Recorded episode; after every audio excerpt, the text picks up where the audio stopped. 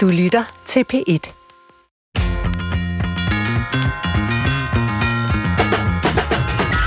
Det har været et godt år for pessimisterne 2020. Måske bliver 2021 lige så godt. Det er jo ikke populært at være pessimist, men øh, en særlig psykologisk tænkestil kaldet defensiv pessimisme har været nyttig i år. Man forestiller sig, at det værste vil ske, fordi så er man jo forberedt. Og hvis det værste mod forventning ikke sker, så bliver man glad og lettet over, at det ikke gik værre. I dag i Brinkmans Brix vil vi gøre status over året, der gik. Og selvom jeg hellere vil dvæle ved fortiden end kigge ind i fremtiden, som det hedder, så er også det på dagsordenen i dag.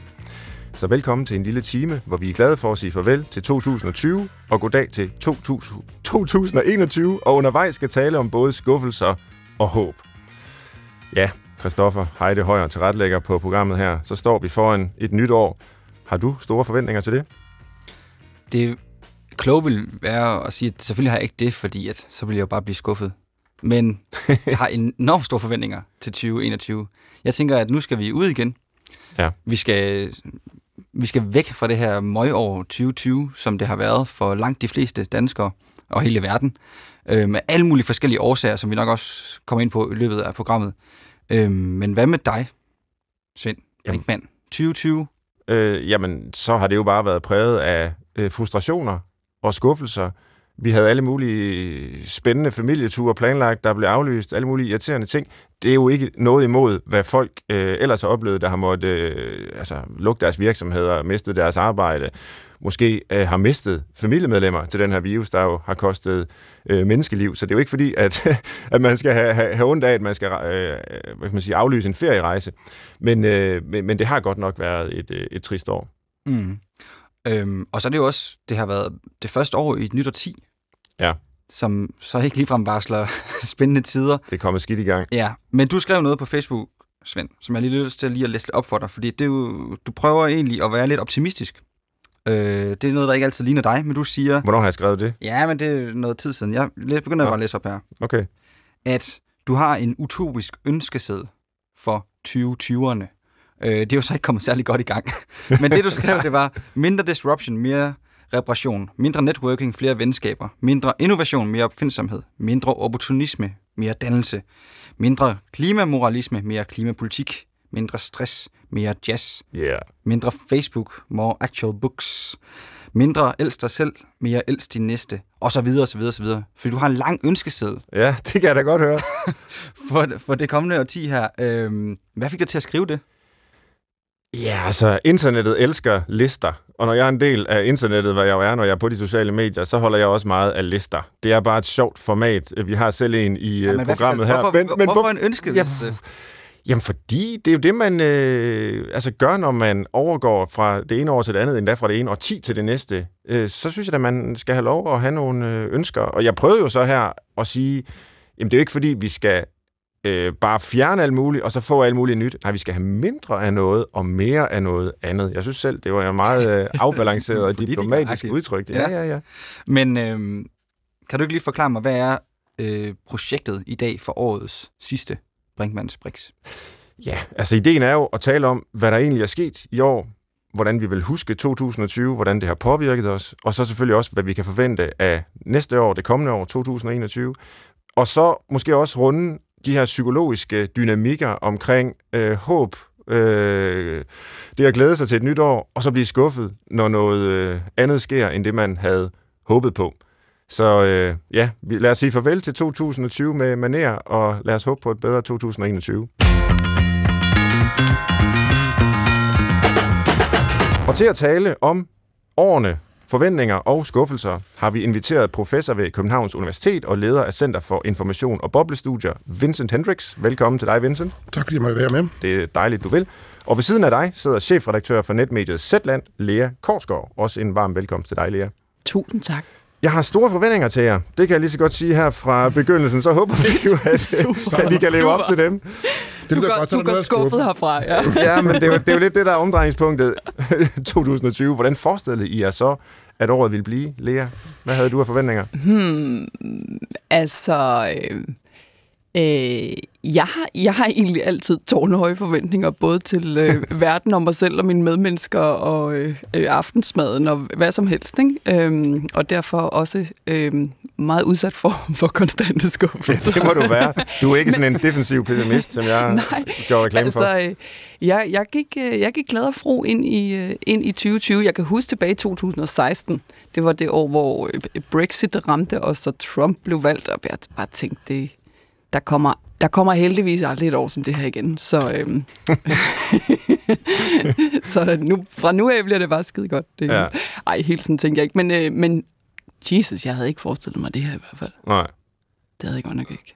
Hvad med dig, Vincent? Kan du overhovedet huske, hvad du havde af forestillinger om 2020, før året egentlig gik i gang? Ved du hvad, jeg havde faktisk, nu er det, nu er det faktisk 100 år siden, at vi havde The Roaring Twenties, altså i USA, så det Ja. så ikke sandt, altså de larmende, fantastisk spektakulære 20'ere, de var så man må sige, at mængden af glæde og mod og livsduelighed var større i den 2020, 1920-version, den vi har i 2020 i dag. Men jeg tror nok egentlig, jeg er ikke den, der har de store forventninger til andet end noget, jeg så at sige kan indfri selv, fordi så har jeg så at sige lavet en 1 kryds 2, og, og, og det er altid lettere, fordi så det der med at have forventninger, det er tit til for at blive skuffet. Der, der adskiller læger, og jeg er også nok en lille smule der for den betragtning der. Men jeg havde nu alligevel glædet mig til 2020, selvom jeg måske godt tænkte, det kunne godt gå hen og blive et volatilt år mellem amerikansk valg i den ene ende, øh, hashtag MeToo, Black Lives Matter, store identitetspolitiske diskussioner, som jeg allerede kunne se, ville, måske nok ville begynde at, at vise sig. Mm. Så, så, så det var en brydningstid i 2020. At der så blev kastet en megaton brandbombe ved samme lejlighed i form af corona, det havde jeg ikke lige set komme, men det havde verden formentlig ikke gjort som sådan. Nej, og man kan sige, hele den her corona, øh, ja, hvornår begyndte det egentlig? Vi, vi, vi hørte om det først i januar, så vidt jeg husker. Det er faktisk svært helt at huske tidslinjen efterhånden. Øh, der var nogen, der lavede grin med det kinesiske flag, kan I huske det? Mm. Da vi begyndte at høre om den her virus fra Wuhan. Og det, det var sådan set en, en ret stor mediehistorie i Danmark først, og kineserne reagerede skarpt. Mm. Øh, det er jo mere eller mindre glemt nu, fordi altså, i, øh, i lyset af alt, hvad der er sket, og den her virus, der ramte hele verden, så virker det som en, en, en fuldstændig ligegyldig petitesse. Men, men det var jo sådan set en stor mediebegivenhed i starten af året. Jeg, jeg, kan, jeg kan huske, vores øh, sindssygt dygtige graverjournalist Frederik Kuller, han kom hen i starten af året og sagde til mig, han gerne ville skrive en historie om, at øh, vi manglede mundbind i Danmark. At hvis pandemien, den her, eller det kaldte wow. Vi det jo ikke på det tidspunkt, han, han sagde, hvis, øh, hvis corona kommer til Danmark, så kommer vi til at mangle mundbind i Danmark. Og jeg var bare sådan, Frederik, det er ikke en historie, det der. Nej. Det, brug din tid på noget andet. Den kommer ikke til Danmark, den der sygdom. Han har så fået lønforhøjelse siden. Ej, det er godt set. Ja, ja, ja, men ja, eller rettere, det var da, det er da pinligt for mig. Altså, altså det, og, og, og, og, for, og for alle mulige andre også. Det ikke? synes men, jeg ikke, det er. Men Altså- jo, en lille smule, det er, det er jo mit job at følge med, ikke? Og, og se, se ting, som, som er på vej. Men, men det siger bare noget om, tror jeg, hvor, hvor vi var. Altså, Ja. det der, det sker... Og du har jo Ikke fingeren på pulsen. Du følger med i alverdens øh, medier og, og er redaktør for et selv. Altså, når du ikke så det her komme, altså, så er der jo ikke nogen af os, der overhovedet kunne se det. Bortset lige fra Frederik Kuller, du nævner der, ikke? Og som så skal have en medalje for det. Ja. Øh, men, men det fortæller jo bare noget om, hvor, hvor uventet det var. Ja. Ja. Det skete jo også enormt abrupt. Altså, mm. jeg, 2020 adskilte sig også, jeg ved, jeg blev 50 i 2020, det skulle jeg så også lige vende mig til i øvrigt, ikke sandt? Og det var den 6. i 3. det var en fredag.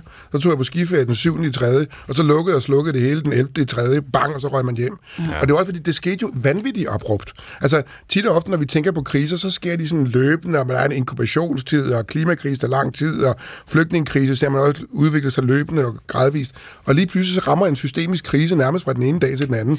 Det ser vi relativt sjældent. Mm. Jo, jo, men hvis man, hvis man går tilbage, så, så burde man have kunne forudse det. Om ikke andet, så er, er der jo kloge mennesker, der har sagt, der kommer en pandemi på et tidspunkt. Vi bor, Ja. vi rydder regnskov, vi bor tættere på dyrene, der vi udsætter os selv for en smittefare, vi ikke øh, tidligere udsætter os for. Alt det der, ikke, som øh, den mediebranche, jeg selv er en del af, har, har overset. Ikke? Vi, det, det kunne vi godt have været ja. kvikkere til at se, tror jeg. Men ingen har jo vidst, hvornår den så ville komme. Nej. Det svarer jo lidt til, at når jeg, jeg har sådan en dårlig vane med at se øh, alle mulige, eller det er jo sådan set en god vane, altså naturvidenskabelige programmer på, på BBC, og der er jo virkelig høj kvalitet på meget af det der, og specielt dem om supervulkaner.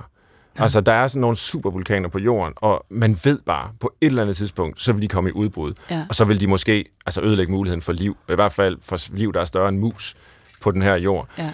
Skal man forberede sig på det? Kan man for... Det kan man jo ikke. Altså, der er bare nogle ting, vi kan også blive ramt af en asteroide. Ikke? Mm. Det her, det er så trods alt i, i meget mindre skala med en virus, men den har jo, altså fra den ene uge, eller i hvert fald den ene måned til den anden, altså ændret hele menneskehedens øh, levevis. I hvert fald midlertidigt. Øh, altså, man kan vel ikke forvente, at nogen kan, kan forberede sig på det, eller hvad? Nej, slet ikke. Og, og altså, vi, vi er jo også en... Øhm, det tror jeg egentlig, du har ret i, Svend, men jeg tror da ikke, man skal gå rundt og forberede sig Nej. på katastrofer. Jeg, jeg tror ikke, det er et fedt liv at leve. Øhm, og derudover, så, så har vi jo også... Vi, vi er jo også en, nogle generationer, som øhm, er blevet begunstiget af, at meget er gået frem. Øh, og at øh, der, der har været øh, mindre og mindre grund til, på trods af alt muligt andet mm. hejs, der er sket, ikke? har der øh, sådan set også været grund til optimisme på, på lange stræk de seneste mange år. Ikke? Jeg kan huske der, den der, det der savnersbundne, eller et af de der øh, pressemøder der i marts, hvor de for øh, Udenrigsministeriet sagde, kom hjem nu, verden lukker ned, og jeg fik kuldegysninger og tænkte, det her havde jeg aldrig nogensinde troede, jeg skulle opleve. Verden lukker ned. Jeg er opvokset med det modsatte. Ja. Verden lukker op. Verden bliver mindre. Vi kan rejse mere og mere, øh, krydse grænser mere og mere, og øh, der bliver flere og flere muligheder i virkeligheden for, for, for øh, mange mennesker. Og den der, verden lukker ned. Kom ja. hjem nu. Wow. Ny epoke. Jeg kan også huske, at jeg fik kuldegysninger, og jeg er faktisk lidt i tvivl om, den kuldegysning handlede om, at jeg synes, det var uhyggeligt. Eller, ja, det, det var det jo, og det, det synes jeg, og det var en, en del af det, men måske handlede det også om, at jeg nærmest blev, ja, det er måske et, et mærkeligt ord at bruge, men helt rørt over, at vi så som samfund faktisk reagerer på den her måde, og, og, og drager omsorg for dem, der er svage, og, og vælger at sige, jamen, nu skal det ikke lige handle om økonomi her den næste tid, nu skal det handle om at, at redde liv, og, og der blev foretaget en resolut indsats, som alle bakkede op om, og så kan det godt være, at det blev for meget, og folk sang fra altanerne, og det blev også en lille smule heldigt ind imellem, osv. Men, men var det også en del af det, du fik kuldegysninger af, Lea. Altså, at, at der ligesom var sådan et, ja, nu kaldte man det så samfundssind i begyndelsen, øh, sammenhold, mm. ikke? Altså... Ja, jeg blev meget rørt af ansvaret. Ja. Altså for det første, pludselig den der erkendelse af, der påviler os alle sammen et meget stort ansvar øh, for at tage vare på hinanden. Mm. Træde tilbage i køen i supermarkedet. Øh, vask dine hænder. Der, der ligger et ansvar i det. Men jeg blev faktisk også rørt af de mennesker, der tog ansvar på den helt store skala. Altså politikere og myndighedspersoner og alle dem ude i første række. Ikke? Jeg, jeg, jeg, jeg synes bare, der var noget uagtet alt, hvad der har været, også at kritisere, men, men der er noget meget, meget, meget, meget fint i den gerning at tage ansvar, mm. når lokummet brænder i den grad. Øh, det er det, jeg kan slet ikke forestille mig, hvor svært det må være. Mm. Øhm, og jeg har kæmpe respekt for det. Det har, det har jeg. Noget af det, folk var meget hurtige til at, at, tale om, det var så, hvad kan vi lære af den her coronakrise? Øh, jeg tror, jeg har, blevet, øh, hen, jeg har fået henvendelser fra, fra tre øh, forlag, alle sammen med, med gode, øh, sympatiske projekter, om jeg ikke nok vil skrive en bog om coronakrisen. Øh, og det har jeg så sagt nej til, fordi oh, jeg synes ikke, jeg havde så meget at sige. Jeg synes måske også, det var for tidligt at ligesom gøre regnebrættet op og finde ud af, hvad vi har lært. Men nu er jeg begyndt at sige lidt om det, også når medier henvender sig, fordi nu kan vi efterhånden sige noget. Men Vincent Hendricks, altså du som øh, filosof og en, der følger med og analyserer vores øh, forholdelser til de her ting, kan du sige, hvad, hvad, hvad vi har lært, eller bør lære af coronakrisen? Men jeg synes, jeg må lige stemme i det med, med, med det abonnement, som, ja. som, øh, som Lea kom med før. Altså ikke mindst dem, at både myndighedspersoner, men så sandelig også borgere udviste faktisk en stor grad af samfundssind og ansvarlighed. Og det er egentlig ret interessant at se, fordi normalt, når vi tænker på, det her det er jo en systemisk krise også. Ikke? Altså det starter jo dybest set som en, en lægevidenskabelig, lægefaglig krise, og før vi får set det om, så bliver det en økonomisk krise, det bliver en politisk krise, det bliver en social krise, det bliver en kulturel krise. Altså, at systemiske kriser har enormt mange bevægelige dele, og dermed sker der tit og ofte det, at de spreder sig i mange andre sammenhænge. Mm. Og normalt, når vi tænker på den her slags form for systemiske kriser, hvad enten det er misinformation på nettet, eller klimakrise eller noget andet, så står vi sådan lidt tilbage som borgere og siger, jamen hvad kan jeg gøre? Altså, hvad, hvilken forskel gør det, at jeg går ned med skraldet, at jeg kører mig en elbil, hvis alle de andre lader være, og fangernes dilemma og alle de der ting der. Men lige præcis med denne her krise, altså coronakrisen, der spillede det en ret stor rolle, at vi som borgere påtog os det ansvar. Fordi hvis velviden, at det kunne blive eksponentiel spredning, så betød det jo bare, at en kunne smitte to, og to kunne smitte fire, og fire kunne smitte, og så ruller vi bare deroppe af. Så det betød, at hvad vi faktisk valgte at gøre i vores hverdag, spillede, og kunne faktisk spille en ret central rolle for, hvordan og hvorledes den her pandemi så i øvrigt ville udvikle sig. Og der er det sjældent, om jeg så må sige, og i mangel af et bedre ord, at vi kan tage et ejerskab på en systemisk krise som borgere og enkeltborgere.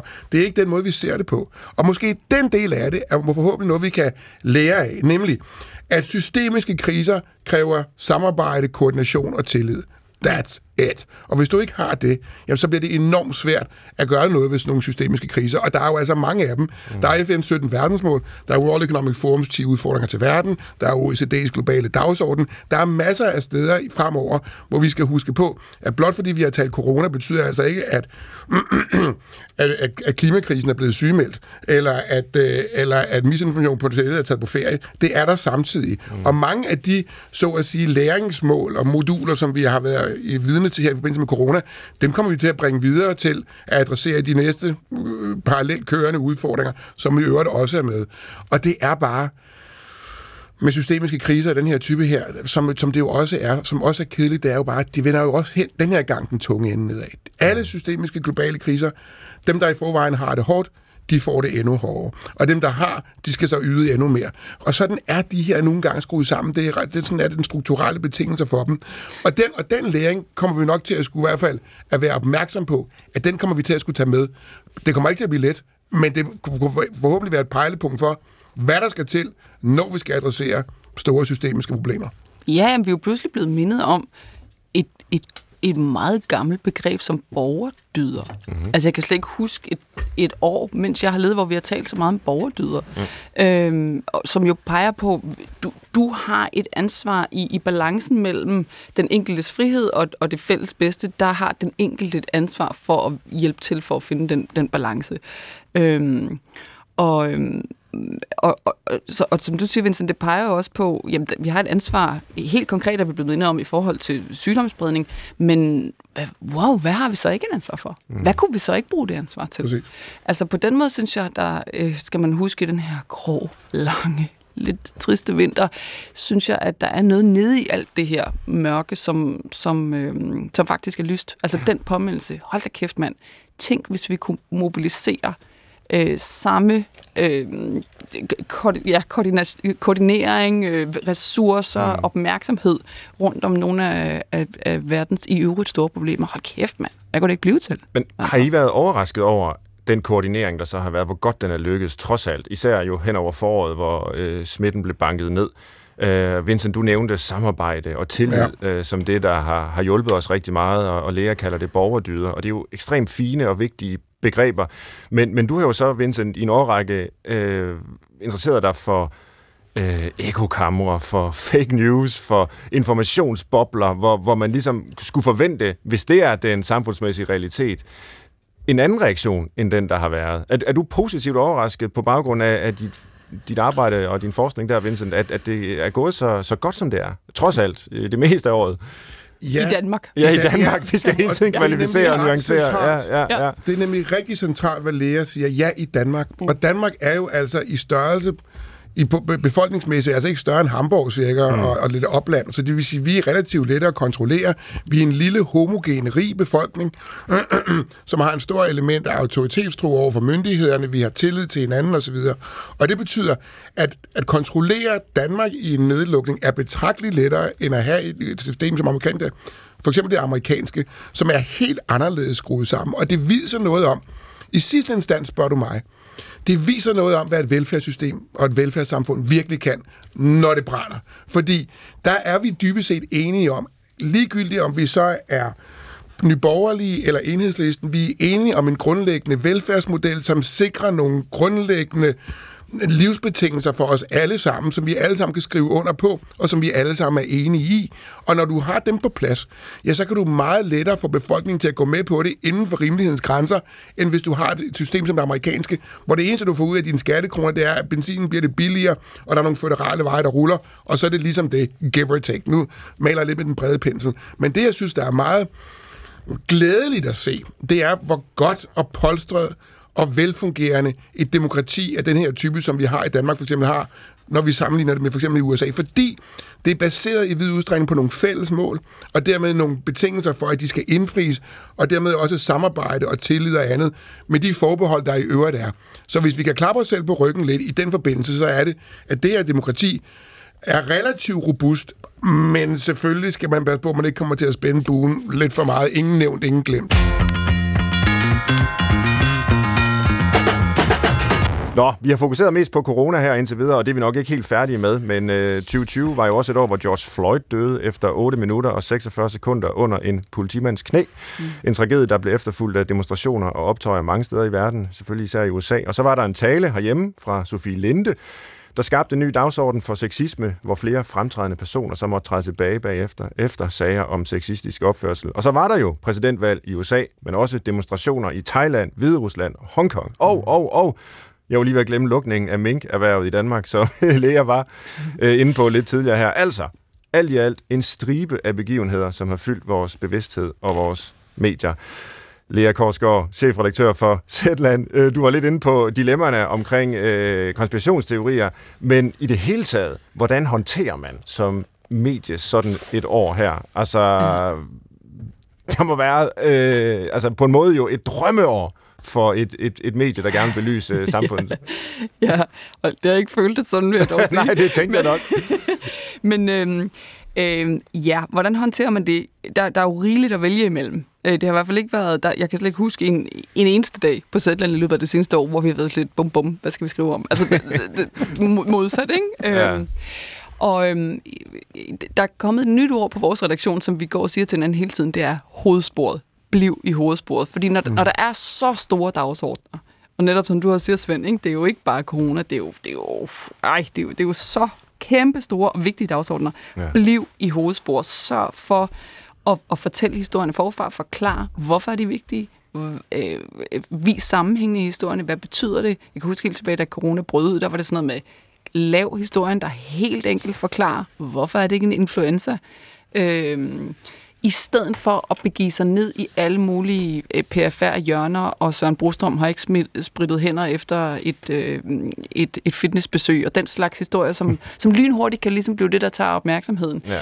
Øh, hvilket jeg synes er ærgerligt, fordi det ofte sker på bekostning af hovedsporet. Altså simpelthen bare få historierne forfra fortalt. Man skal huske, nogle gange i mediebranchen, så glemmer vi, tror jeg, at øh, folk heldigvis lever liv derude, mm. og, og ikke sidder foran skærmen og opdaterer sig konstant på nyhederne. Og når der er så hæftigt et nyhedsår, så, så synes jeg, en af de store... Øh, man vinder overhovedet ikke nogen priser for det, tror jeg, i, i journalistverdenen, men jeg tror, jeg tror, en af de vigtigste opgaver, det er simpelthen bare at fortælle, hvad der foregår, og egentlig ikke så meget mere mm. end det. Fordi, altså, for at sige, hey min ven, du har været på arbejde, Øhm, du har, altså, nu skal vi nok fortælle dig, hvad der er, der er foregået.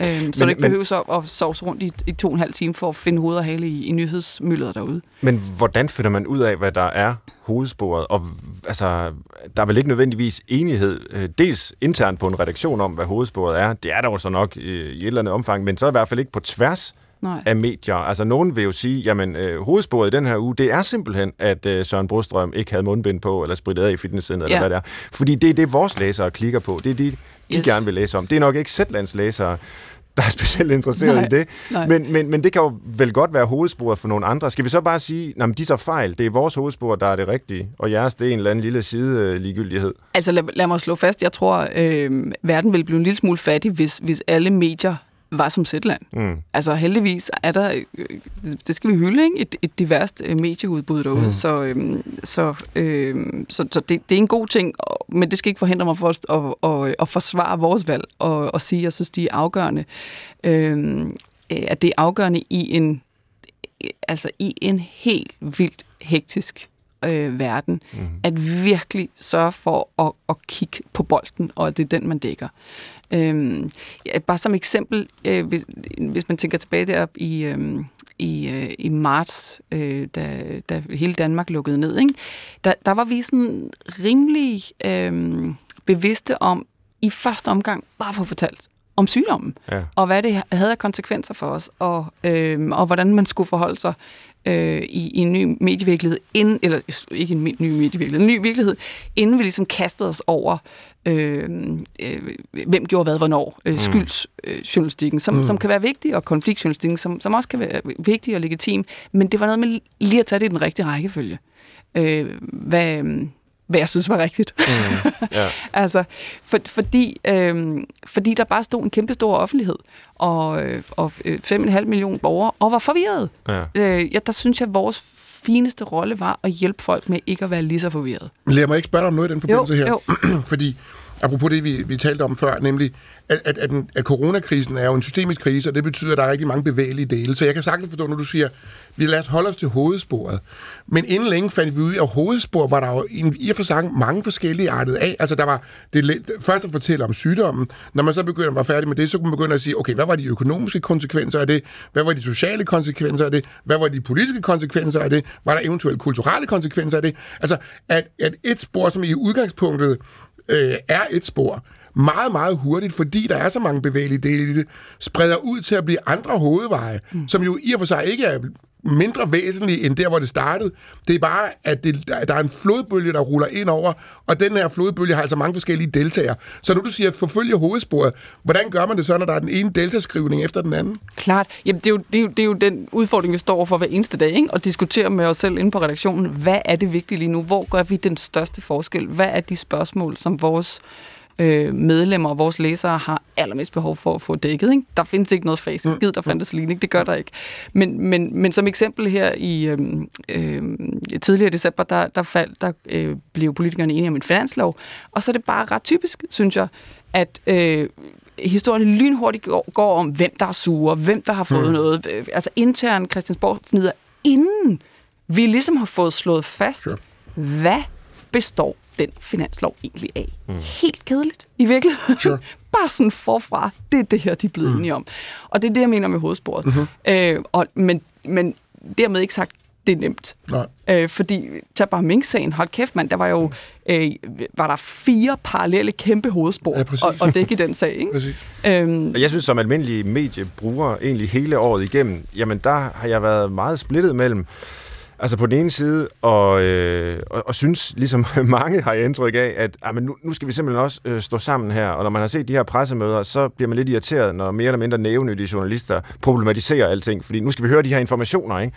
Øh, fra myndighederne og, øh, og regeringen. Øh, Øh, og sådan har jeg haft det samtidig, og så andre gange, så har jeg taget mig i at tænke, ej, selvfølgelig skal de her øh, journalister være akkurat lige så kritiske og lige så irriterende, som de overhovedet har lyst til at være, fordi det er ryggraden i demokratiet. Det kan godt være, det er besværligt, det kan godt være, det skaber splittelse, og vi har brug for sammenhold lige nu, men øh, vi skal ikke betale den pris, at vi giver køb på den her kritiske øh, journalistik. Vi så det også øh, med, med den nye mm. nedlukning, de nye restriktioner. Øh, bestemte journalister er blevet øh, udskældt og nærmest udskærmet i medierne, fordi de har stillet nogle øh, meget kritiske spørgsmål. Igen til, til Mink-sagen, hvor det jo egentlig handlede om, om noget lidt andet. Altså, kan man, skal man finde en balance der mellem hensynet til national øh, sammenhold, og at vi skal slå hælene sammen og gøre, som regeringen siger på den ene side, og så øh, muligheden for mest mulig kritisk journalistik på den anden. Mm. Altså, hvor er balancen? Eller er der jo ikke nogen balance? Skal vi bare sige, jamen det må man egentlig selv om, fordi vi lever i et frit samfund, hvor ingen skal regulere medierne. Det er vel egentlig det, vi skal konkludere mm. nu. Det er et altså, ledende spørgsmål. nej, nej, jamen, jamen jeg, prøv, prøv at høre, begge, begge sandheder er sande. Altså, det, Ja. vi, vi har både brug for øh, journalistik og en, og en presse, der, der tager øh, oplysningsopgaven på sig mm. og siger, Ja. ja. det her, det, det er sådan tingene er lige nu. Øh, det her, det mener politikerne, det her, det mener myndighederne. Det skal du vide, det er vigtigt, du ved det. Og så har vi brug for en presse, der stiller de kritiske spørgsmål, og, og er den frække dreng i timen, der siger i øvrigt, ikke? Mm. Øhm, og, øh, og, og begge opgaver er, er afgørende. Jeg synes, når der raser en pandemi, og der er så mange spørgsmål, vi ikke kender svaret på, så er det... Øhm, så, så synes jeg, vi, der, der er noget med rækkefølgen. Det tænkte jeg i hvert fald især meget over i foråret. Der er noget i rækkefølgen. Hvis- Hvis det passer, at den her pandemi... Vi anede jo ikke noget om den pandemi. Nej. Vi vidste bare, at den lagde folk ned og var potentielt øh, dødelig for, for nogen. Ikke? At hvis, altså, når det er scenariet, så synes jeg, at oplysningsopgaven i det der tilfælde faktisk var større i første omgang end de kritiske spørgsmål. Mm. De, de, skulle ikke, de skulle ikke ikke stilles, øh, men, øh, men det var vigtigt bare at slå, slå fast med det samme. Bliv hjemme, folkens. Mm. Bliv hjemme. Altså, det, det, det synes jeg virkelig, vi havde et ansvar for som presse. Og så skal vi begynde at stille lidt kritiske spørgsmål. Så i virkeligheden havde det noget, mere noget med rækkefølgen at gøre. Mm. Øhm, men, men prøv at høre, det er jo et, det, det der, ikke? Det, er jo, altså, det, det er jo det, jeg tænker over hver eneste morgen. Ja. hvordan, hvordan finder man den der balance mellem, mellem, øhm, mellem, mellem kritik og, øhm, og opbygning? Men, men, men Lea, er det ikke sådan, at jeres ypperligste opgave som presse, det er at kvalificere borgernes beslutningsdygtighed? Altså at give dem information, så de kan tage en kvalificeret beslutning, hvad den så end måtte være. Og der er to sider af den mønt. Den ene det er at rapportere, det her det er vilkårene, og den anden side af mønten, det er at stille de kritiske spørgsmål. Så under den forudsætning, der er det at kvalificere borgernes beslutningsdygtighed, er både at give dem oplysning, og også at komme med de kritiske spørgsmål. Og så synes jeg, du er fuldstændig ret i, at man kan diskutere rækkefølgen. Men, men, men, men det er samme ambition i sidste instans. Jo, jo, men du, vil, du det er jeg helt enig i. Det, og det er netop det, jeg synes, vi, vi, vi forsøger at skulle finde balancen. Og den, ja. den skal findes der midt imellem. Ikke? Øhm, måske, mm, for mit vedkommende, tror jeg, med en, med en lille vægt over til øh, oplysning, simpelthen. Mm-hmm. Ikke? Mm-hmm. Øhm, men, men, øhm, men du kan jo finde journalister, der siger, at den fineste opgave, den vigtigste opgave for pressen, det er at holde magthaverne i haserne hele tiden. Det er den primære, det, det driften skal ja. gå imod. Og der, det, jeg er enig i, at det er en sindssygt vigtig opgave, jeg er bare ikke enig i, at det er den eneste opgave. Mm. Jeg kunne tænke mig at foretage et lille sporskifte, eller i hvert fald øh, trække en tråd tilbage til noget af det, øh, vi indledte udsendelsen med, nemlig de her forventninger, mange af os havde til 2020, som øh, led skibbrud, og mange af os blev skuffet simpelthen. Mm. Øh, og Vincent uh, Hendricks, uh, du uh, har skrevet lidt om og beskæftiget dig med uh, skuffelsens anatomi, hvis man kan sige det på den måde. Hvad er skuffelse egentlig for et fænomen i vores liv? Hvordan fungerer den? Ja, det kom så egentlig mere af, at jeg skrev, jeg skrev en artikel til Ræson, der hed Forventning og skuffelse i en coronaens tid, eller noget i den stil, hvor jeg tænkte, hvad ved man egentlig om skuffelse i dag fra sådan en neurovidenskabelig betragtning? Og der er det egentlig sjovt at se, fordi jeg kommer jo fra filosofi og, og videnskabsteori og den slags ting, og der har man et begreb om forudsigelser, altså at videnskaben laver forudsigelser. Det er altid på et rimelig rigorøst, metodologisk forsvarligt grundlag. Så, så det kan godt være, at en, forudsig, og en, en, en, en videnskabelig teori store dyder, det er jo, hvis den kan forudsige noget. Vores, vores så at sige, mere hverdagsorienterede forståelse af, hvad forudsigelser er, ja, det er jo vores forventninger i vid udstrækning. Og de er jo altså tit og ofte lige så passionerede, som de er sentimentale, hvor forudsigelser i videnskaben godt kan være passionerede, men de totalt usentimentale for det meste. og så fik man til at undersøge, hvad er egentlig, hvad ved vi om skuffelse? Og det interessante med skuffelse er faktisk, at skuffelse er faktisk en fysiologisk tilstand. Altså når vi bliver skuffet, så er det faktisk sådan, at vores hjerne får et neuralt chok. Og lige inden skuffelsen indtræder, så ved man faktisk, at mængden af serotonin og dopamin og endofiner, den falder lige før en skuffelse indtræder. Mm. Så det er faktisk et sår, vi får. Altså, hvorimod at kroppen, når vi får et brændsår eller et snitsår, så for at dulme smerten, så at sige, vælter endofiner ud i, i kroppen for at dulme smerten. Det gør hjernen ikke, når det gælder skuffelse, selvom den fortolker det i og for sig som et form for sorg. Mm. Og det betyder altså, at, at, at you, du sådan, når du bliver skuffet, så er det sådan lidt, you deal with it. Og det betyder, at vi har det med at somatisere det i stedet for, så det kan føles som ondt i maven, eller krampetrækning, eller muskelspænding, eller noget andet. Det er den måde, hvorpå vi somatiserer det faktum, at vi har egentlig et, et sorg i den forstand at forstå, at der sker en kemisk ubalance i hjernen, men vores reaktion på det er ikke en, der så giver anledning til endofinudladning, men derimod er noget, som vi kommer til at somatisere. Og hvis vi skal behandle skuffelsen, så kan det ikke nytte noget, at vi så at sige øh, tager en pille, fordi sådan en laver kroppen ikke for os, men der skal vi altså have det frem i frontallappen, og så skal vi begynde at resonere over, hvad var det egentlig, der gav anledning til, at jeg blev skuffet? Hvordan, hvor kom det fra? Hvordan kan jeg komme ud af det? det, det, det. Men det kræver så at sige intellektuel fortagsomhed, at få en skuffelse til at fortage sig, fordi det, er ikke, det, det bliver processeret i det limbiske system, og det betyder bare, at det en skuffelse går simpelthen i ordets bogstavelige forstand lige i potten simpelthen. Ikke? Og vejen ud af det, det er altså, at intellektuel fortagsomhed kan gøre noget ved det. Og det betyder altså, at man skal, være, man skal faktisk være lidt forsigtig med skuffelser i den forstand at forstå, at de rent neurovidenskabelige antageligvis har træk, der egentlig er fælles med depression. Øh, de minder faktisk i sådan rent fysiologisk set lidt om den samme slags processer. Og, og det betyder, at, øh, at når vi fremsætter forventninger, og de bliver skuffede, så skal vi ikke undres over, at det gør ondt, fordi det går ondt i hjernen at få en skuffelse, modus det, jeg lige sagde.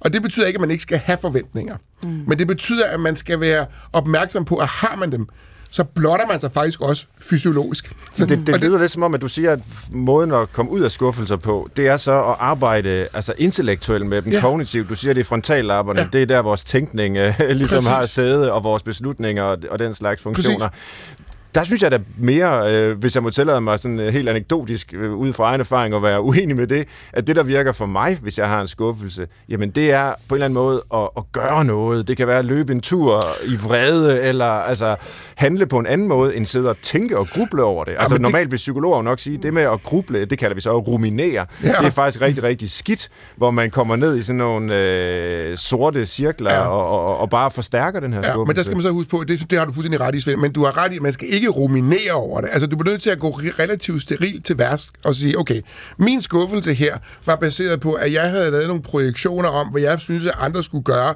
som de så ikke kunne indfri. Mm. Kunne de ikke indfri dem, fordi de ikke havde mulighederne for det, eller fordi de ikke delte mit standpunkt, eller hvor var det, kan jeg komme med en eller anden rimelig rationel årsag til, hvorfor, som giver mig en forklaring på, måske var det forkert, at jeg havde lavet den her projektion, som jeg havde lavet, og så stop der.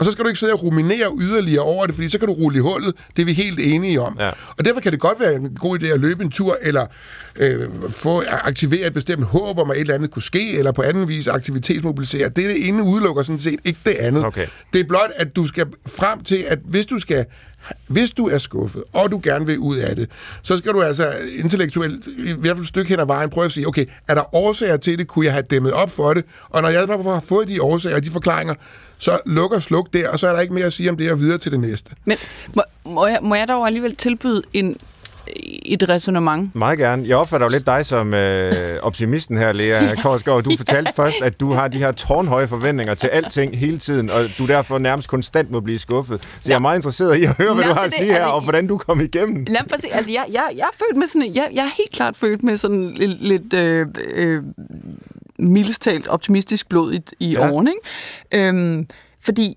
man kan jo også vente om at sige, hvad vil alternativet til ikke at blive skuffet være? Vil det være at leve et fro og lykkeligt liv? Nej, det vil jo mm. være at leve et kynisk liv. Ja, helt altså, ja. det, vil, det vil jo være aldrig at have forventninger mm. på livets vegne, eller ens egen vegne, eller ens øh, omgivelsers vegne. Ikke? Det, vil, det vil bare være at sætte barn lavt.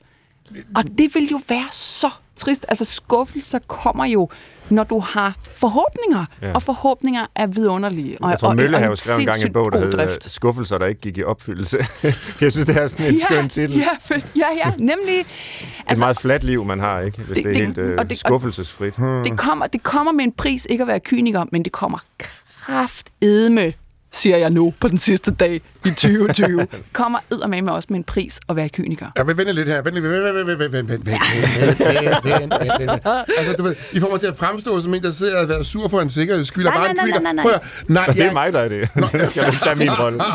Nej, men det jeg blot ville sige med det der, det er, men selvfølgelig skal vi da have forventninger. Mm. Fordi det er jo en del af de pejlepunkter, vi har i verden. Altså, det er jo de fyrtårne, vi kigger frem imod. Yeah. Spørgsmålet hvor meget vi så skal så at sige, lægge dem ud til andre og indfri. Altså, i den forstand at forstå, at hvis du vil have forventninger, så er det i hvert fald den sikre måde at have forventninger på, det er, at alt andet lige, mm. så er det mange af, nogle af dem, som jeg faktisk kan have en aktiv rolle i at indfri selv og ikke lægge over til andre for at indfri for mig, fordi det er jo unægteligt svært at kontrollere. Så jeg tror, man skal prøve at fingranulere lidt, hvad for nogle forventninger vi taler om. Nogle, man selv i vid udstrækning er i stand til at indfri, og nogle, som dybest set du lægger over på andres skuldre. Mm. Jeg kendte en gang en, som altid sagde, jeg har forventninger til, at du gør sådan og så. Og jeg forstod det aldrig rigtigt, fordi jamen hvad nu, hvis, hvad nu, hvis jeg ikke kunne det? Mm. Altså, lige pludselig jeg gik op for mig, det er jo mere en projektion af, hvad du gerne selv ville have, enten at gøre, eller andre skulle gøre. Mm. Og det er jo altså ikke nødvendigvis inden for dit eget resortområde. Så blot for at sige, at, at det at have skuffelser kan tit og ofte blot være for, altså skuffelser er kun gode, fordi det, eller men, forventninger er kun gode, fordi de, de, dem skal de bare skuffes. Nej, nærmere, at du granulerer dine forventninger på en sådan måde, at du begynder også at spekulere i, hvilke af de her forventninger er noget, jeg selv kan gøre en aktiv for at indfri, og hvilke er nogle, jeg laver projektioner og regner med, at andre gør for en. Fordi den ene er altså lettere at indfri end den anden type. Klart. Jo, men nu, nu endelig det vil jeg sige, at jeg har store forventninger på, på mine egne og andres vegne. I virkeligheden har jeg bare... Det, ordet er forkert. Det er mere sådan håb. Altså sådan en, en grundlæggende optimisme. Sådan en, ej, hvad hvis nu? Gud, hvor kunne det være fedt, hvis. Ikke? Men- men ved du hvad, og, og det synes jeg bare... Altså, det vil bare være så trist at, at opgive det. Øhm, også faktisk på andres vegne. Men der synes jeg, du Øh. har, det synes jeg, du har ret i, men der er forskel på forventninger og håb. Ja, det er nemlig det. Det altså, tror jeg nok, der er. Fordi ja. ja. forventninger, for, håb er jo i vid udstrækning... Og det På trods. Hvad bare? Håb er på trods, som regel. ja. Nej, men håb... Prøv at og det skal jeg jo ikke belære en psykolog om i den anden ende, Svend Brinkmann, nemlig, men det, men det er jo meget sjovt med håb. Nemlig, at håb er jo det, man kalder en aktivitetsmobiliserende følelse af positiv beskaffenhed. Altså, det er noget, vi kan samles om. Hvis jeg håber noget, så er det jo noget, jeg vil gøre noget for at indfri. Mm. Hvorimod, for eksempel at være vred, for eksempel, det er en negativ aktivitetsmobiliserende følelse. Ikke? Det, er, du ved, det er simpelthen for galt med alle de der indvandrere, der vælter ind over grænsen og tager vores marcipanbrød og vores skolekridt. Ikke? Altså, det kan du godt få folk til at reagere på. Men hvis du skriver på nettet, jeg er så glad i dag, det er sgu ingen, der gider at dele, fordi det er jo bare en tilstand i, hvilket du er. Så håb er for sit vedkommende en positiv aktivitetsmobiliserende følelse. Det er noget, som vi kan samles om, om at prøve at indfri. Det er jo ikke for sjovt, Barack Obama kaldte sin kampagne i sin tid for håb. Nemlig, at det er en positiv aktivitetsmobiliserende følelse, som betyder, at vi kan mere med den, end bare at skrive ud, for eksempel, at jeg er glad i dag. Og derfor er håb centrale for os, fordi det er jo nogle, det er, det er vilkår i verden, eller tilstande af verden, vi gerne vil arbejde hen imod.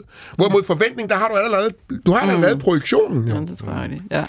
Jo, men der ligger også bare noget i håb. Altså, håb er podet. Håb er svanger med, med skuffelse, ikke? fordi der, håb er på en eller anden måde på trods. Jeg tror, det var Václav Havel, der sagde, at optimisme, det er, at du, du, du er optimist på baggrund af en rationel kalkyle. Er der grund til at være optimist her? Hmm. Ja, det kan jeg se ud fra fakta, det er der. Håb, det er bare på trods. Altså håb, håb, håb det har du kun, når det ser sådan lidt skidt ud. Eller super sort ud. Ikke? Og, og på den måde er der jo bare en latent skuffelse inde i, inde i håbet, som jeg bare tror, man bliver nødt til at komme overens med. Jamen altså, hvis, hvis, hvis du vil være et menneske, der øhm, har, har, en, har en tro på fremtiden, jamen så udsætter du dig selv for, for den risiko at blive skuffet.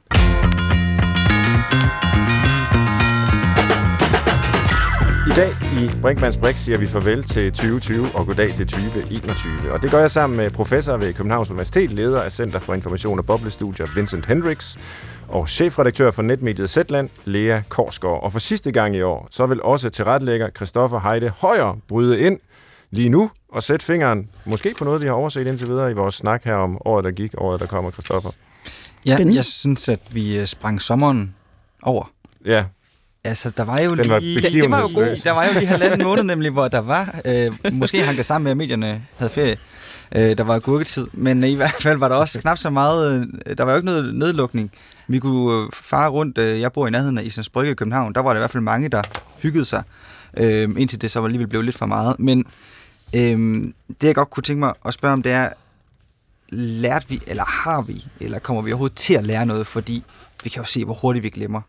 Mm. Altså, der er jo ikke rigtig noget af det her, der kommer til at hænge ved. Når den her vaccine kommer, så er vi jo videre. Så sidder Lea ikke længere og drikker portvin og, og strikker. Det skal du ikke være så sikker på. Altså, kan vi overhovedet lære noget af de her kriser? Fordi nu, det er lidt det, jeg vil spørge ind til. Det var en krisetid, men om to minutter, så er det det samme igen. Det er et godt spørgsmål. Jeg har fået det mange gange, og mm. jeg plejer egentlig at være pessimist. Altså i den forstand, at øh, nej, jeg tror ikke, vi kommer til at lære noget. Med mindre, at vi vælger aktivt, og det er så måske der håbet skal komme ind, mm-hmm. øh, og skabe nogle institutioner, der understøtter for eksempel andre måder at leve på, altså som familie, som individ, øh, på vores arbejdspladser osv. Altså hvis vi ikke ændrer grundlæggende på de strukturer, der er, mm. jamen så når alting åbner igen, og vi alle sammen er vaccineret, så vil vi da bare flyde tilbage i de praksisformer, vi havde før. Det kan jeg ikke se andet. Altså jeg tror ikke, at vi hver især som individer, det er der måske nogle få, der kan. Dem, der ligesom har truffet en livsomlæggende beslutning, for eksempel i forbindelse med nedlukningen, og sagt, vi boede ude i vores sommerhus. Ej, hvor var det hyggeligt. Vi havde mere tid sammen som familie. Det vil vi gerne fortsætte med. Derfor gør vi en indsats for at fortsætte med det. Det er selvfølgelig en mulighed for, for nogen, men jeg tror for langt de fleste af os, der vil vi flyde tilbage til, til, til tidligere tider. Men er det ikke Øh, netop så i krisen, at der burde ske noget nu? Fordi Man skal aldrig tilbage, spille en god krise, som øh, politikerne siger. Ikke? Ja. Altså, men men, men det, det er måske det, der sker. Altså, jeg tror, ja, min egen erfaring fra foråret, det var en- den der, øh, som jeg tror, der var mange af os, der arbejdede hjemme, der havde sådan, nej, gud, hvor er det egentlig dejligt med al den her tid. Og mm. tænk, at jeg ikke skal sidde i et hånd, til et håndboldstævle i Herlev og glo på nogle rødder, der spiller håndbold, fordi jeg skulle køre min søn øh, på lørdag. At jeg bare kan være hjemme, og ej, var det dejligt. Nu, altså seriøst, jeg længes mod den håndboldhold i Herlev. Så, så der er jo også noget, synes jeg, noget ret fedt til alle os tober, der går og forestiller os, at græsset er grønnere på den anden side, at opdage, hverdagen var faktisk ret fed. Mm. Den var faktisk rigtig fed, og hold kæft, hvor jeg savner hverdagen. På et punkt, der tror jeg, at det her det kommer til at betyde en kæmpe forskel, og det er over den ungdomsgeneration, der har set, at vi kan mobilisere enorme politiske kræfter og mm. enorme ressourcer, hvis lokummet brænder, som jeg har indledt med at sige. Altså, når, når, når der virkelig er en krise, der er momentan, så kan vi godt. Og det er et løfte til den ungdomsgeneration. Jeg tror, de kommer til at sige, nu er turen kommet til os, og det klima skal fikses nu. Ja, altså, det, vi, det, det, det, det, det, vi har, nu har vi bevist, at vi kan, så vi kan ikke lade, som om vi ikke kan. Mm. Øhm, så der, der tror jeg, det tror og håber, det kommer til at gøre en forskel. Men i forhold til hverdagen, der må jeg sige, jeg, jeg var selv en af dem der, der drønede rundt og øh, drømte om, at jeg bare kunne gå rundt i baskørt og bare tage og wow, gid det kunne blive ved sådan her, ikke? Nu er jeg ved at skrige, altså. Ja, og ja. derfor er du begyndt at strikke så meget og drikke portvin. og drikke portvin. ja. Er du enig, Vincent, i den her lidt, øh, ja, både pessimistiske, men jo egentlig også trods alt håbefulde udlægning, at nu, Lea havde den her flotte formulering med, nu har vi øh, bevist, at det kan lade sig gøre, og gøre det på en anden måde, så kan vi ja. ikke lade som om, at det ikke kan. Altså, som, jeg, som jeg sagde indledningsvis, jeg håber, at vi kan tage nogle af de erfaringer med, videre til de kriser, vi i øvrigt også står overfor, som så er klimakrisen og misinformation på nettet og verdensomspændende sundhed og alle de andre systemiske kriser. Men altså, vi skal lige huske på, at vi har, fået, vi har haft et systemisk chok her. Og det, det er ikke bare lige sådan, at systemet finder sig en ny ligevæksttilstand, sådan lige når vi alle sammen er blevet vaccineret. Vi skal nok regne med et slæbespor øh, et godt stykke frem i tiden her. Hele 2021 går med at vaccinere og åbne verden og den slags ting. Og når vi er færdige med det, så skal vi så kigge på de økonomiske konsekvenser af det. Og når vi er færdige med at kigge på de økonomiske konsekvenser af det, så skal vi se, hvad har det gjort rent socialt, og så fremdeles. Så jeg tror, vi skal regne med, at vi kommer til at trække det her et godt stykke spor frem efter. Og det betyder, hvis man går og forventer, at man skal tilbage til normalen, hvad det så end er, så skal vi nok regne med, at det er en ny normal. Eller i hvert fald, det kommer til at tage lang tid før, at det vi forstod som værende normalt før, i en eller anden forstand er genfundet. Hvis det overhovedet nogensinde kommer tilbage til det. Så, så blot det faktum, at vi får en vaccine, er ikke betyder altså ikke, at det hele er fjernet med et pennestrøg. Der kommer til at være et langt slæbespor af politisk, økonomisk øh, karakter, som vi kommer til at skulle leve med en del år frem efter. På samme måde, som vi så med finanskrisen. Efter den, ja, så har vores verden til noget anderledes ud, og det kommer vi altså også til at se her. Mm. Og det er bare en af de her kriser, og så er der alle de andre. Jeg synes, noget af det, der lige var tankevækkende, det er de her aktiemarkeder, som man jo kan mene mm. meget om, men det er jo på en eller anden måde en pejling på, hvordan de her investorer, der sidder rundt omkring, forventer, at verden vil udvikle sig. Og det gik ned og ned og ned i to-tre måneder cirka, og nu er vi over det niveau, på aktiemarkederne, der var før nedlukning. Altså det er da alt andet lige udtryk for, at markederne i hvert fald tror, at vi kommer tilbage til en tid, hvor vi rejser og flyver og forbruger, øh, ligesom vi gjorde før. Og så har vi jo på en eller anden måde ikke lært en pind, selvom vi er nogen, der er glade for, at vores pensionsopsparinger er kommet igen. Ikke? Mm. Øh, så må man også bare sige, at... Øh, Altså, det, ved, det er måske jeg, det store billede er mere problematisk. Jo, jeg ved faktisk ikke rigtigt, hvad det der er et udtryk for. Det er et udtryk Nej. for, at der er enormt mange penge derude, som skal placeres et sted. Det altså, jeg, jeg tror, sige. verdensøkonomien, ja. det er bare... Jeg, jeg i stigende grad puzzlet over, hvad, hvordan vi skal forholde os til den. Ja. Men, øh, det... Men, men det er jo heller ikke nødvendigvis sådan, at hvis du stikker fingeren ned i aktiemarkedet, så får du en idé om, hvordan verden egentlig hænger sammen. Altså, det er også derfor, man taler om finansielle bobler og andet, ikke sandt? Altså, det er jo ikke for sjov. Det har man ikke sagt, mm. at det er det, men blot for at sige, at, at det pågældende aktiemarked er jo super volatilt. Og det, vi skal kigge på, både på, vi skal både kigge på aktier, men vi skal så sandelig også se på den underliggende økonomi, der gør sig gældende for nationalstaterne og andet. Og de har det altså ikke vanvittigt godt, det skal vi altså lige huske på. Og at finde den balance en gang til, mængden af penge, som Danmark for eksempel har brugt på at klare coronakrisen. Vi har ude skulle låne ret mange penge på de internationale markeder. Jeg ved godt, renten er Det er gratis at låne lige for tiden. Jo, jo, men, det, jo, de skal jo, jo, men de, jo, men de kommer til at figurere på et regnskab på jo, jo. et eller andet tidspunkt. Mm. Og spørgsmålet er, hvordan er det, at vi så skal forholde os til det? Og der kan vi altså ikke bare kigge på aktiemarkedet og sige, det går jo godt for dem. Og det, og det spiller de over på økonomien. Sådan hænger verden jo altså ikke sammen. Vi skal lige nå et punkt, nemlig at høre til jeres forventninger til 2021. Mm. Øh, og I vælger selv, er det jeres øh, egne forventninger? Hvordan vil det gå Zetland? Er det nationale? Hvordan vil det gå Danmark? Eller er det de globale? Hvordan vil det gå hele verden? Lea Korsgaard, hvad siger du? Øhm, jamen, jeg kan jo tage øh, alle tre dele. Altså, ja, meget gerne. Et, øh, på, på, øh, på min virksomhedsvegne, der er jeg helt vildt optimistisk. Det er, det er, øh, nu er det ikke bare hårdt at være medieværksætter og forestille sig, hvordan en, et, et nyt medie kunne se ud. Nu er det faktisk også skide sjovt, fordi det går rigtig godt. Så, øh, så nu skal vi... Øh, Det er dejligt. vi, vi er et sted, hvor vi kan begynde at investere vores overskud i endnu mere sjov og udvikling. Og sådan. Mm-hmm. det, det er sindssygt fedt. Så, øh, så det har jeg vildt høje forventninger til, så længe vi kan komme tilbage og, og, øh, og arbejde rigtigt og ikke i hjemmekontorene. Øhm, jeg tror, øh, på Danmarks vegne, der er jeg simpelthen så spændt på, og med lidt sådan tilbageholdt åndedræt på at se, hvor, hvor, hvor, hvor krigerisk vi bliver ved med at være i den offentlige samtale med hinanden. Mm. Øhm, vi, vi skal kunne gå hinanden på klingen, og, øhm, og, og altså, også nogle gange gå efter struben, men, men, øhm, men kun når, det, når der virkelig er grund til det. Og jeg, jeg synes, jeg, jeg, må, jeg har sgu været lidt deprimeret over sådan tonen, som det så åndssvagt hedder. Øhm, og, og jeg er spændt på at se, hvor det går hen. Så det ved, det ved jeg faktisk ikke rigtig, hvad min forventning er til, andet end gid, gid, gid vi lige alle sammen tager en kæmpe stor chill pill og, Ja. øh, og, og tænker os om, inden vi kaster os ud i debatten. Øhm, på verdens vegne, ikke? Jamen, Der, altså oven på 2020, der er jo bare en, der er jo en god og en dårlig historie, og den gode er jo også, wow, vi har lavet en vaccine på ingen tid. Altså ja. igen, tænk, tænk, tænk, hvad vi kan. Tænk hvad, tænk, tænk, hvad vi mennesker kan, når vi faktisk virkelig synes, det gælder. Øhm, det synes jeg på en eller anden måde er en, er en ret fantastisk historie at bygge videre på i 2021, oven på et virkelig hårdt år. Altså. Ja. Vincent, har du nogle øh, forventninger? Øh, Til ja, næste år. jeg har nogle forhåbninger. Ja. Og, og, den, og den største forhåbning er dybest set, at indtil videre, når vi har talt om vækst, så har det altid været monetær vækst. Det er altid et spørgsmål om, hvor mange penge der er på bundlinjen. Og det, jeg håber, at 2020 kan give på vejen i 21, 22 og fremdeles, det er, at vi begynder at være opmærksom på, at man kan vækste på andre måder end monetær vækst. Vi kan vækste i viden, vi kan vækste i tillid, vi kan vækste i ansvar, vi kan vækste- vækste i, i, i respekt. Og at de her, så at sige, lidt mere bløde værdier, men som er ret centrale for, at samfundet overhovedet kan hænge sammen, ja, det er, at vækst er andet og mere end monetær vækst. Og hvis du også kan slå plat på, at folk de bliver endnu mere begavede, og endnu mere ansvarlige, og endnu mere respekt, og respektfulde, så har jeg ingen problemer med det.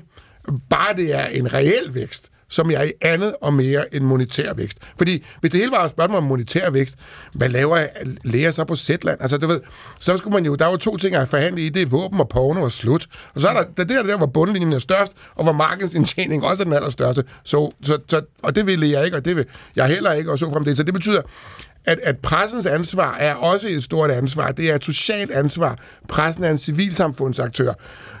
Øh, Virksomheder er civilsamfundsaktører. Politikere er civilsamfundsaktører. Så at vi får en idé om, at vi som civilsamfundsaktører og samfund er nogen, der driver det her sammen frem sammen mod et fælles mål, mm-hmm. som vi så at sige alle sammen kan være enige i. Og der er der altså nogle værdier som viden og respekt og tillid og ansvar. Og jeg er godt klar, at det lyder sådan lidt hippieagtigt, men det er enormt centralt, fordi uden det, uden tillid, så findes samfund bare ikke. Det er smukke ord, og jeg har lidt, lidt nærmest flov over at skulle være defensiv pessimist, men det begyndte jeg jo med at være fortaler for, så hvis jeg skal være tro med det, så vil jeg jo sige, at mine forventninger til 2021, det er, at det viser sig, at Trump alligevel øh, ender med at blive præsident i USA. Øh, måske endda via et øh, statskup, der får det amerikanske demokrati til at bryde sammen. Jeg forventer, at vaccinerne har massive bivirkninger og faktisk øh, gør mere skade end gavn, og så forventer jeg, at OL igen bliver aflyst i Tokyo. Øh, det er Det mine, og, godt og så kan jeg næsten kun blive glædeligt overrasket, så 2021 bliver et fantastisk år for mig, fordi mine forventninger ikke bare er lave, men de er negative. Ja, det, jeg anfægter dit verdensbillede, Svend, fuldstændig. Ved du hvad, Svend, ved du hvad, jeg, tror, du skal... Fordi du kommer, bare- så kommer du bare til... Du kan, nej, nej, nej, nej, nej, nej, nej. Det er helt galt. Ja, det er helt galt. En, der tænker Okay. sådan der, kan ikke glæde sig. Nej. Nej. Det er det. Altså, Jeg vil ikke have blive glad, når, når, når, når Trump... nej, nej, når så finder, du noget, så finder du noget andet at sidde ja. og skumle over. Det gør jeg nok. Altså, kæreste, kæreste Svend Brinkmann, det lyder som om, du har spist for mange kleiner over julen, og ikke har fået den portvin, du skal Du have. skal, Altså. du skal drikke noget portvin, og så skal du begynde at strikke. Men det er, bare lidt sjovt. Altså, når man beder folk om at sige noget, hvad forventer du? Sådan, folk siger altid, de håber noget godt eller tror noget godt. Altså selvfølgelig håber man noget godt, men også at de forventer og tror noget. Altså, men det kan jo godt være, der sker noget rigtig, rigtig skidt. Det er der aldrig nogen, der taler om. Men det gjorde jeg Nej, lige nej, nej, nej, nej. Hvor, hvor, hvor, hvor lang tid er vi tilbage? Jeg har lyst til at snakke helt vildt meget om det her. Altså, der er, som kloge mennesker har sagt, der er en grund til, at vi ikke lærer vores børn at være kynikere. Der er en grund til, at vi lærer vores børn, når vi, når vi trøster dem om aftenen, og de har været kede af det og kommet sure hjem fra skolen, så siger vi ikke, prøv at høre Bjørn, i morgen bliver sikkert lige så slem. Og det gør vi ikke af en grund. Det gør vi ikke. Det er fordi, vi har noget mere som mennesker, der gør, at vi, vi har en vidunderlig drift efter det gode. Og det, det, øhm, Ja. det, Jo, det, det skal vi Det holde er jeg fast også enig i. i. Men jeg, jeg vil nu anfægte, at kynisme er det samme som øh, pessimisme. Altså, fordi pessimisten holder jo egentlig grundlæggende øh, af verden, og er måske bare bange for at blive skuffet. Kynis, kyn, kynisten, kyn, øh, kyn, kynikeren, Kynikeren. hold, kynikeren holder ikke af noget som helst. Nej, lige præcis. pessimismen holder måske af verden, men Ja. kynikeren holder ikke af en skid. Allerbedst er nostalgien. Men det må vi hellere lave et andet program om i 2021. Med portvin. Til aller, aller, aller sidst, hvis vi overhovedet kan nå det. Nu er vi jo lidt inde på det her med forventninger og skuffelser øh, i forhold til næste år. Vi slutter jo gerne af med en liste. Kan vi i dag formulere tre gode råd til med garanti at blive skuffet i 2021? Så øh, skriver Med jeg ned. garanti at blive skuffet. Ja, sådan bliver Ja. du skuffet i, Ja. i 2021. Tre gode råd. Ja, det kan jeg godt. Det kan du. Ja, det tror jeg, Vincent. jeg kan. Altså for det første, have tårnhøje forventninger til alle andre, og ingen til dig selv. Øh, ja. Forvent, at alt det bliver, som det var engang. Og så forvent, at populisme er en saga blot. Sådan. Det var fantastisk. Har. Ja. du noget at tilføje, Lea? Ja, min liste lyder tro, håb og kærlighed. Ah, Ikke? så bliver man skuffet. Jamen, man det tror gør, det gør du jo på et eller andet tidspunkt. Men vi skal tro det alligevel. Men vi skal gøre det Ja. alligevel. Ja. ja, men den accepterer jeg. Det synes jeg er en smuk udgangsreplik.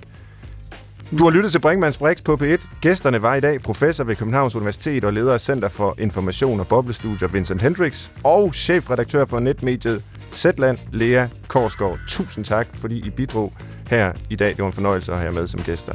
Og jeg vil sige godt nytår fra vores lille redaktion, bestående af tilrettelægger Christoffer Heide Højer og jeg selv, Svend Brinkmann. Tak for et år, hvor I, kære lyttere, har været flittige til at skrive ind med ris, ros og heldigvis en masse gode forslag til programmer, hvoraf mange også er blevet til noget. Så det må I meget gerne blive ved med. Skriv til os på brinkmannsbrix.dr.dk. Vi sender i hele 2021, så det kan man så vælge at se frem til, enten med håb eller frygt, eller hvad man har lyst til.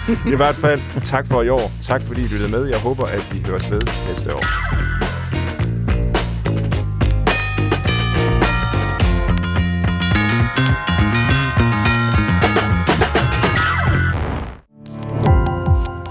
Gå på opdagelse i alle DR's podcast og radioprogrammer. I appen DR Lyd.